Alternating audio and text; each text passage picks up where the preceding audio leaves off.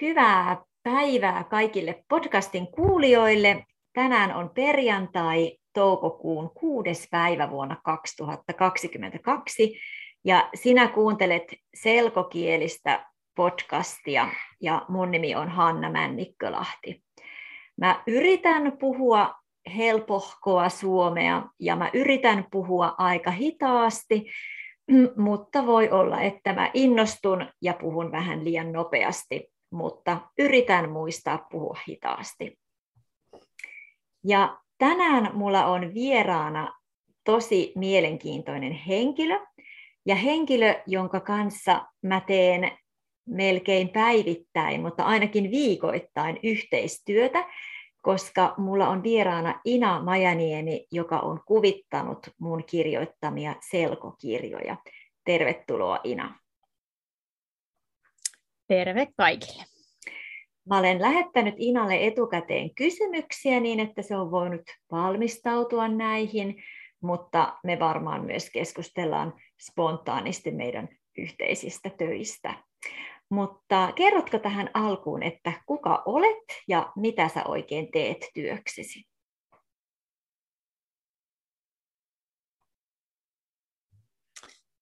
Eli mä oon Iina Majaniemi, kuvittaja ja graafikko. Ja mä asun Jyväskylässä ja mulla on kaksi kouluikäistä, tai esikouluikäinen ja kouluikäinen poika.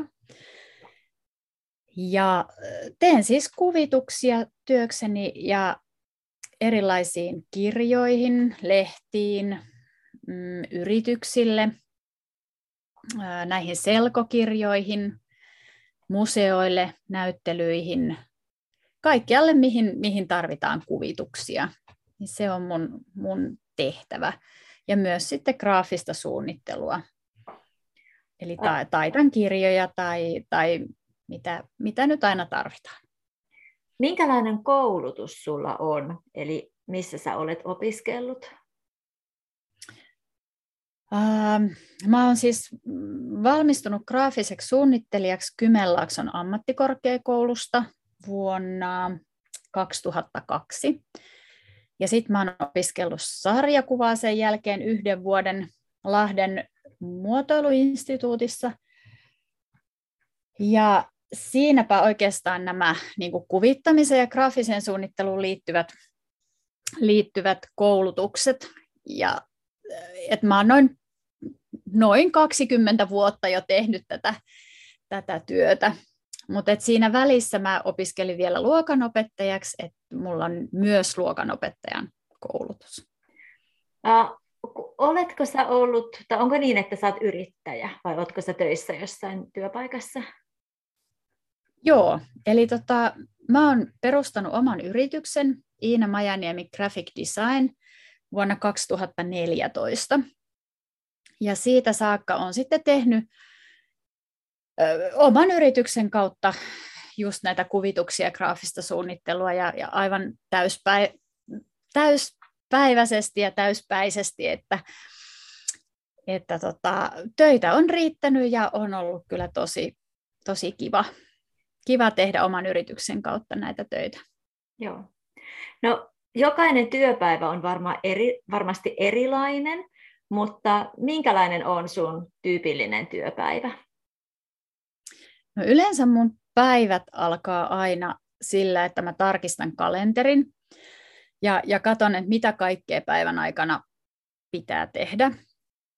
Ilman kalenteria en pärjäisi ja siitä on tosi kätevä sitten merkata myöskin kaikki miljoonat pikkujutut, mitä pitää muistaa. Esimerkiksi vastata sähköposteihin tai saatan itse lähettää postia kustannustoimittajalle ja kysyä tarkentavia tietoja johonkin kuvitustyöhön. Eli sillä se yleensä alkaa. Ja sitten saattaa olla, että mä jaan sen päivän niin kuin 2 osaan, että aamupäivällä esimerkiksi luonnostelen uusia kuvia, ideoin niitä ja tämmöiset jutut, mihin tarvii niinku keksiä uusia juttuja ja tämmöiset luovat jutut, niin ne usein yritän tehdä silloin aamupäivällä, koska silloin tuntuu, että ajatus kulkee parhaiten ja keksii parhaiten juttuja. Ja sitten iltapäivällä saatan sitten esimerkiksi tehdä vähän semmoista rutiininomaisempaa hommaa, että mä piirrän kuvia puhtaaksi valopöydän päällä tai väritän niitä koneella tai käsittelen kuvia koneella tai skannaan mun piirroksia tai jotain tällaista, mihin ehkä ei niin tarvitse käyttää aivoja tai aivotyöskentelyä niin paljon kuin sit ihan tämmöisten uusien kuvien luominen. Teetkö sä töitä kotona vai onko sulla työhuone jossain? No mulla on kotona tämmöinen työhuonenurkkaus, eli kotona teen ja yritän sovittaa sitten tämän työnteon muuhun elämään, ja kun lapset tulee koulusta ja heidän kaverinsa pyörii täällä, niin sitten siinäkin mielessä on hyvä, että iltapäivällä teen just tällaisia ei niin luovia hommia, koska sit se usein keskeytyy se työnteko. Eli aamupäivällä on rauhaa tehdä ja ajatella, ja iltapäivällä joutuu sitten vähän jakamaan sitä työtä eri tavalla. Joo. No, mennään sitten näihin meidän yhteisiin projekteihin, eli selkokirjojen kuvittamiseen. Minkälaista selkokirjan kuvittaminen on verrattuna yleiskielisen kirjan kuvittamiseen tai niin sanotun tavallisen kirjan kuvittamiseen, vai onko siinä mitään eroa? No, nyt kun on tehnyt useampia selkokirjakuvituksia, niin tuntuu, että selkokirjojen kuvittaminen on ensinnäkin tosi mukavaa ja sitten tosi selkeätä. Että usein mä oon saanut tosi hyvät ohjeet selkomukauttajalta, ja sieltä on saattanut vaikka Hanna laittaa mulle hyviä aiheita, että näistä tekstin kohdista olisi hyvä tehdä, niin se kyllä niin kuin nopeuttaa ja auttaa sitä työtä tosi paljon. Et joku on jo vähän poiminut ja miettinyt ennakolta, että mitkä olisi niin kuin semmoisia hyviä kohtia. Ja sitten siinä ehkä se poikkeaa sillä tavalla tavallisen niin kuin yleiskielisen kirjan kuvituksesta, että siinä selkokuvassa kuitenkin pyritään kuvaamaan just sitä, mitä se teksti kertoo. Ja että tavallaan, että jos sitten tällaisessa tavallisessa kirjassa tehdään kuvitus, niin se voi olla hyvin symbolinen tai se voi kertoa tai näyttää niin paljon enemmän tai jotenkin niin kuin vähän sitä eri tilannetta tai jotain, mutta selkokirjassa niin kuin pyritään kuvaamaan just sitä, mitä siinä tekstissä on, ja että se tukee sitä tekstiä nimenomaan. Mutta selkokirjassa kuvalla voi sitten taas näyttää sellaista, mitä siinä itse tekstissä on toisaalta jouduttu jättämään pois. Esimerkiksi siinä voi niin kuin näyttää, minkälainen maisema on tai millainen sää on juuri silloin. Että tällaiset asiat, niin kuin, tai kuvata sitä tunnelmaa niiden hahmojen ilmeissä tai muussa, että mitä ei välttämättä kerrota siinä tekstissä, mutta että se, niin kuin, että se antaa kuitenkin sellaista lisätietoa sille kuvan katselijalle. Ja aina mä luen myös sen alkuperäisen kirjan, jos on selkomukautettu kirja, jotta mä tiedän mahdollisimman paljon siitä juonesta ja henkilöistä ja sit tunnelmasta niin kuin itse. Joo. Mä mietin tuossa, että minä vuonna meidän yhteistyö alkoi, koska me ollaan tehty yhdessä Yösyöttö, Kiepaus, Tarhapäivä, Hammaskeiju, Ei kertonut katuvansa ja vielä tänä vuonna ilmestyvä Kielen elämä. Mutta oliko se 2019 ehkä? Joo, 2019 oli ekat.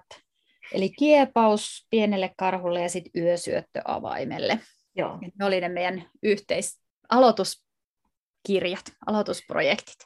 Mun seuraava kysymys on tämmöinen syvällinen, mitä olet oppinut tai miten sä olet muuttunut kuvittajana näiden selkokirjojen aikana tai niiden myötä? Huomaatko sä, että jotakin muutoksia on tapahtunut siinä, miten sä alat mukauttaa? No, ainakin, No ainakin siinä, että nyt ehkä osaan, kun on useamman jo tehnyt, niin osaan ottaa jo vähän rennommin. Et ne ekat kirjat oli hirveän vaikeita ja musta tuntuu, että mä luin niin kuin tosi paljon tekstiä läpi sekä sitä alkuperäistä kirjaa että sitä mukautettua kirjaa. Ja välillä tuntui, että meni ihan sekaisin ja jotenkin niin kuin tajusin, että kuinka paljon on yksityiskohtia, mitkä voi piirtää väärin, että hiusten väri olikin väärä tuolla jo, koska sit siinä alkuperäisessä kirjassa kuvailtiin hiusten väriä jossain. Ja tässä se... Mä sanoin tähän väliin, se oli mun mielestä hauska se, että kun sulla oli jossakin kohtaa niin erivärinen tukka jollakin henkilöllä kuin kirjassa, mutta sitten me todettiin, että no mun on helpompi vaihtaa siihen kirjaan tukan väriä, kun sun on muuttaa sitä kuvaa, että ei se ollut niin tärkeä asia, mutta tekstiä oli helpompi vaihtaa. Joo, mutta siinä niinku huomaa, että on tullut vähän rennommaksi, että ei ole niin, niinku, ei ole niin niinku, jotenkin niin sekaisin sen kaikkien yksityiskohtien kanssa, vaan enemmänkin keskittyy siihen, niinku, että se vastaa sitä tiettyä kohtausta, josta siinä niinku selkokirjassa kerrotaan juuri. Mutta kyllä mä yritän olla joka kirjan kohdalla tarkempi siitä, että ne yksityiskohdat on kyllä sit oikein. Ja onneksi Hannalla on niin tarkka silmä, että se sitten huomaa, jos jotain on piirretty väärin. Ja se on tosi hyvä, koska itse siis saattaa niinku kuvittajana vähän sokeutua sille, mitä sinne piirtää. Ja sitten kun toinen katsoo vierestä, niin se varsinkin sen selkomukautuksen tehnyt ihminen, niin se heti huomaa, että hei, toi kohta on nyt väärin tai toi on epälooginen tai eri tavalla kuin siinä tekstissä, niin sit se on tosi hyvä, että on toinen, joka katsoo myös niitä kuvia, että en pelkästään minä. Kiitos siitä. Ootko muuten, koska Yösyöttö-kirjasta on tehty myös elokuva, niin olitko sä nähnyt sitä elokuvaa ennen kuin sä aloit piirtää Yösyöttö-kuvitusta? Tai vaikuttaako se elokuva ja ne elokuvan hahmot mitenkään siihen, mitenkä sä piirrät? No Yösyötön kohdalla kävi niin, että mä en ollut nähnyt sitä elokuvaa. Ja mä en nyt muista, johtuiko se jopa siitä, että ne tuli hyvin samaan aikaan, se elokuva, kun tehtiin tätä selkomukautusprojektia. Että se jotenkin, mä en ole nyt ihan varma, että tuliko se jotenkin samana keväänä, kun mä piirsin näitä kuvia tai jotenkin, että sitten kun siitä elokuvasta rupesi tulee trailereita nettiin, niin itse kauhistui, että apua, näähän on ihan erinäköisiä kuin siinä elokuvassa, että nyt jos ihminen on katsonut sen elokuvan, niin se menee ihan sekaisin, että tässä onkin nyt niin kuin ihan erinäköisiä tyyppejä. Et mä en ihan tarkkaan muista, että muutinko mä sitten jotain niin kuin vähän enemmän vastaamaan niitä elokuvanäyttelijöiden niin kuin ulkoasua niin kuin pikkasen, mutta ei ne ihan ole tietenkään niin kuin samannäköisiä siinä. Eikä niiden pidäkään olla, eikä muuten ne ole siinä elokuvassakaan samanlaisia kuin alkuperäisessä kirjassa, koska nyt mä muistan sen kohtauksen, että siinä alkuperäisessä kirjassa Ennillä oli tummat hiukset. Joo. Ja sitten se oli siinä selkokirjassakin niin, mutta sitten sä olet piirtänyt Ennin vaaleaksi, niin se vaihdettiin selkokirjaankin vaaleaksi. Että eihän niiden tarvitsekaan tietenkään vastata. Joo, joo. Tämmöisiä, niinku, mutta huomaa, että et sit näistä yksityiskohdista voi, niinku, niitä voi niinku, miettiä loputtomasti, että miten kummin päin tekee tai miten tekee ja huomaako kaiken ja näin, mutta että mitä ei välttämättä tavallisessa kuvituksessa joutuisi miettimään, mutta se on hyvä, että meitä on kaksi ja sitä aina toinen ehkä huomaa jonkun ja siinä on niin kuin kahdet silmäparit, jotka vahtii näitä kuvia. Mun mielestä selkomukautuksen tekeminen on niin kuin kaikin puolin tosi kiva työ, mutta erityisesti tämä vaihe, kun mä olen tehnyt jo sen koko tekstin ja mulla on edessä vaan niin kuin oikoluku jossakin vaiheessa ja mä oon tavallaan niin kuin jo vähän niin kuin vapaalla siitä kirjasta. Okei, itse asiassa mä kirjoitan sanastoa ja kysymyksiä, mutta se on eri asia. Mutta kuitenkin niin mun mielestä tässä vaiheessa on tosi kiva seurata sitä tai mielenkiintoista seurata sitä, minkälaisia kuvia sä piirrät ja jännittää sitä, että minkälainen kokonaisuus siitä tulee. Mm. Onko sinulla joku suosikkikuva kaikista näistä, mitä sä olet piirtänyt näihin selkokirjoihin? Osaatko sanoa jonkun, joka olisi ollut erityisen mukava työ tai mukava kuva? No varmaan niiden, se Yösyöttö-trilogian, ne kahden ekan kirjan ne kansikuvat on varmaan ollut sellaisia lemppareita. Kun ne kannet tehdään, kansipiirrokset tehdään ensin, niin sit niissä se jotenkin niin kuin tuntuu, että pitää niin kuin kiteyttää se koko se kirjan tunnelma ja se, ne henkilöt ja asetelmat. Et niissä jotenkin tuntuu, että se on saavutettu sellainen, niin kuin just sellainen tunnelma, mikä niissä kirjoissa on. Ja ne on kyllä varmaan semmoisia lempparikuvia ollut. Ja sitten mä tykkäsin kyllä tosi paljon myös merosvoloitten kuvittamisesta. Ja. Et se oli myös sellainen tosi kiva piirtää sitä rosvojoukkiota. Et niitä oli, tai kaikkia on ollut kyllä kiva tehdä, mutta että on ollut selkeästi tämmöisiä kivoja juttuja, mihin sit on innostunut oikein. Joo. Ja se piti muuten sanoa vielä tuohon, että mitä on oppinut selkokirjojen kuvittamisesta, niin vielä lisätä siihen, että sen on siis oppinut tai tajunnut, että selkokirjakuvituksen ei tarvitse olla tylsä. Että sen pitää olla selkeä, mutta sen ei missään nimessä tarvitse, eikä se saa olla tylsä. Ja siinä ehkä se vielä korostuu se, että se voi olla hauska tai mielenkiintoinen tai jännittävä. Niin kuin ihan samalla tavalla kuin mikä tahansa muukin kuvitus, mutta että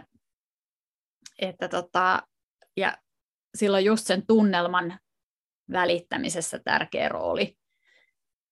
Että selkokuva voi olla mielenkiintoinen. Joo. Se on ehkä se semmoinen tärkein oppi, mitä on tässä niin kuin oppinut. Joo. Mitenkä sä pysyt aikataulussa?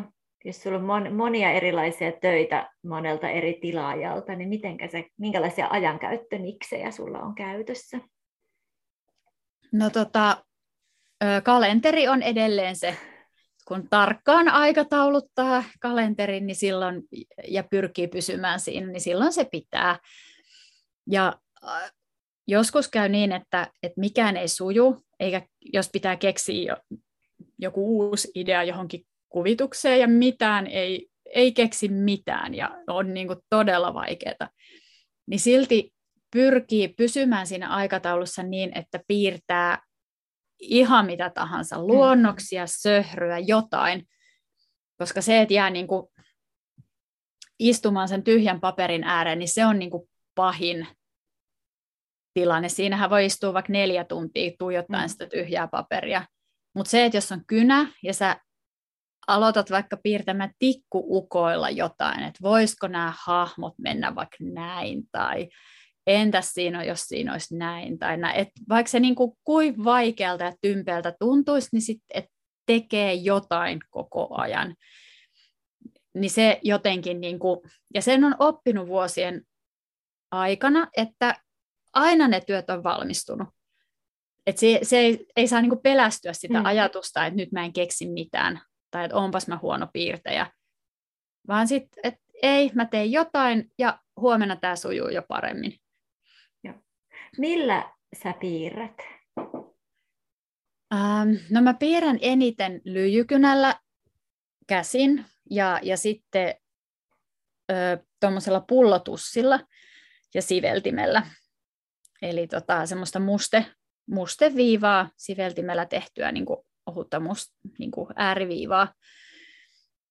Ja sitten mä skannaan ne ääriviivapiirrokset koneelle ja sitten Photoshopissa käsittelen ja värittelen niitä kuvia.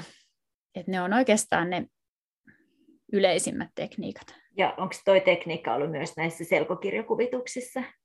Joo, kyllä. Joo. Ja, eli sitten jos mä oon huomannut jotakin pientä, niin kuin vaikka se joen ylityskuva, mikä tulee tuohon Ei kertonut katuvansa kirjassa, se missä ollaan ylittämässä sitä jokea ja naisia on vedessä ja joen penkalla, niin siinä vaiheessa, kun sä teit siihen jotakin pieniä muutoksia lopuksi, niin oliko se skannattu versio, mitä sä muutit, vai pitikö se niin kuin kumittaa jotain vai mitenkä sä käsittelit? Ei, kaikki sitä? Kaikki oli koneella jo, eli niin kuin digitaalisesti, ja sitten pystyi niin kuin sinne lisäämään taustoihin tummuutta ja sävyjä, ja siellä niin kuin koneella pystyy niin paljon vielä tekemään, piirtämään periaatteessa ihan uusiksi vaikka sen kuvan, mutta mä jotenkin itse tykkään tehdä käsin sen alkuperäisen työn ja sit sitä niin kuin käsitellä sit koneella.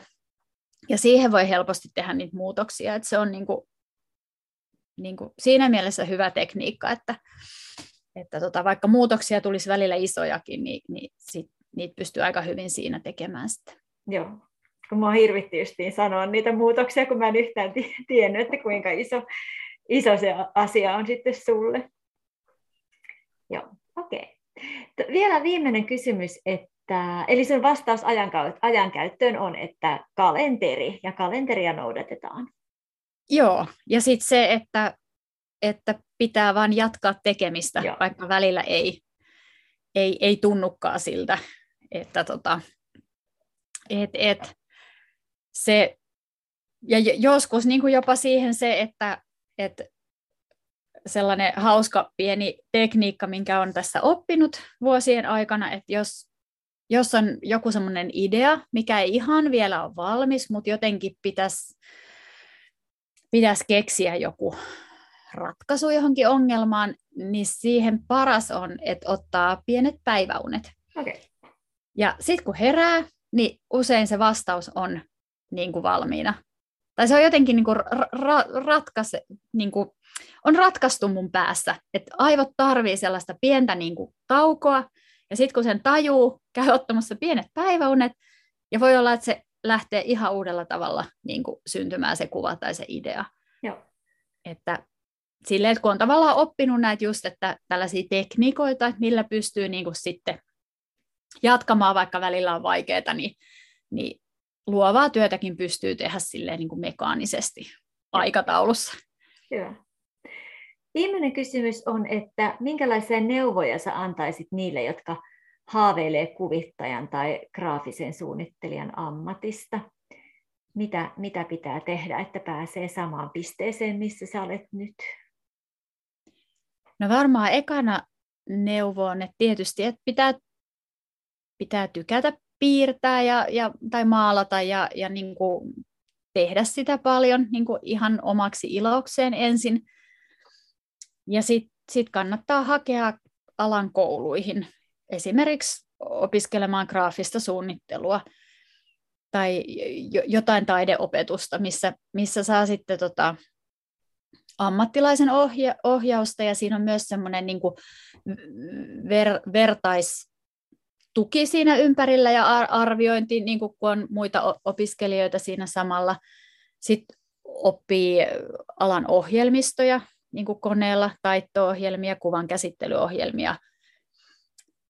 Et siitä on kyllä hirveän hyvä apu. Ja sen lisäksi niin kuin pääsee, niin kuin, saa sitten verkostoja ihan niin kuin työelämää ja niin kuin sitä kautta. Ja varsinkin jos sitten menee vaikka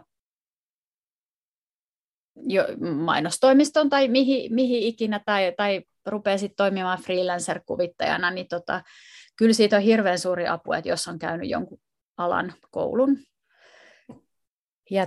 Ja sitten tietysti se, mikä nykyään on monen nuoren kuvittajan kyllä semmoinen niin kuin hyvä keino, on sosiaalisessa mediassa niin kuin levittää sitten niitä omia töitään ja saada ikään kuin sitä kautta sellaista näkyvyyttä ja julkisuutta.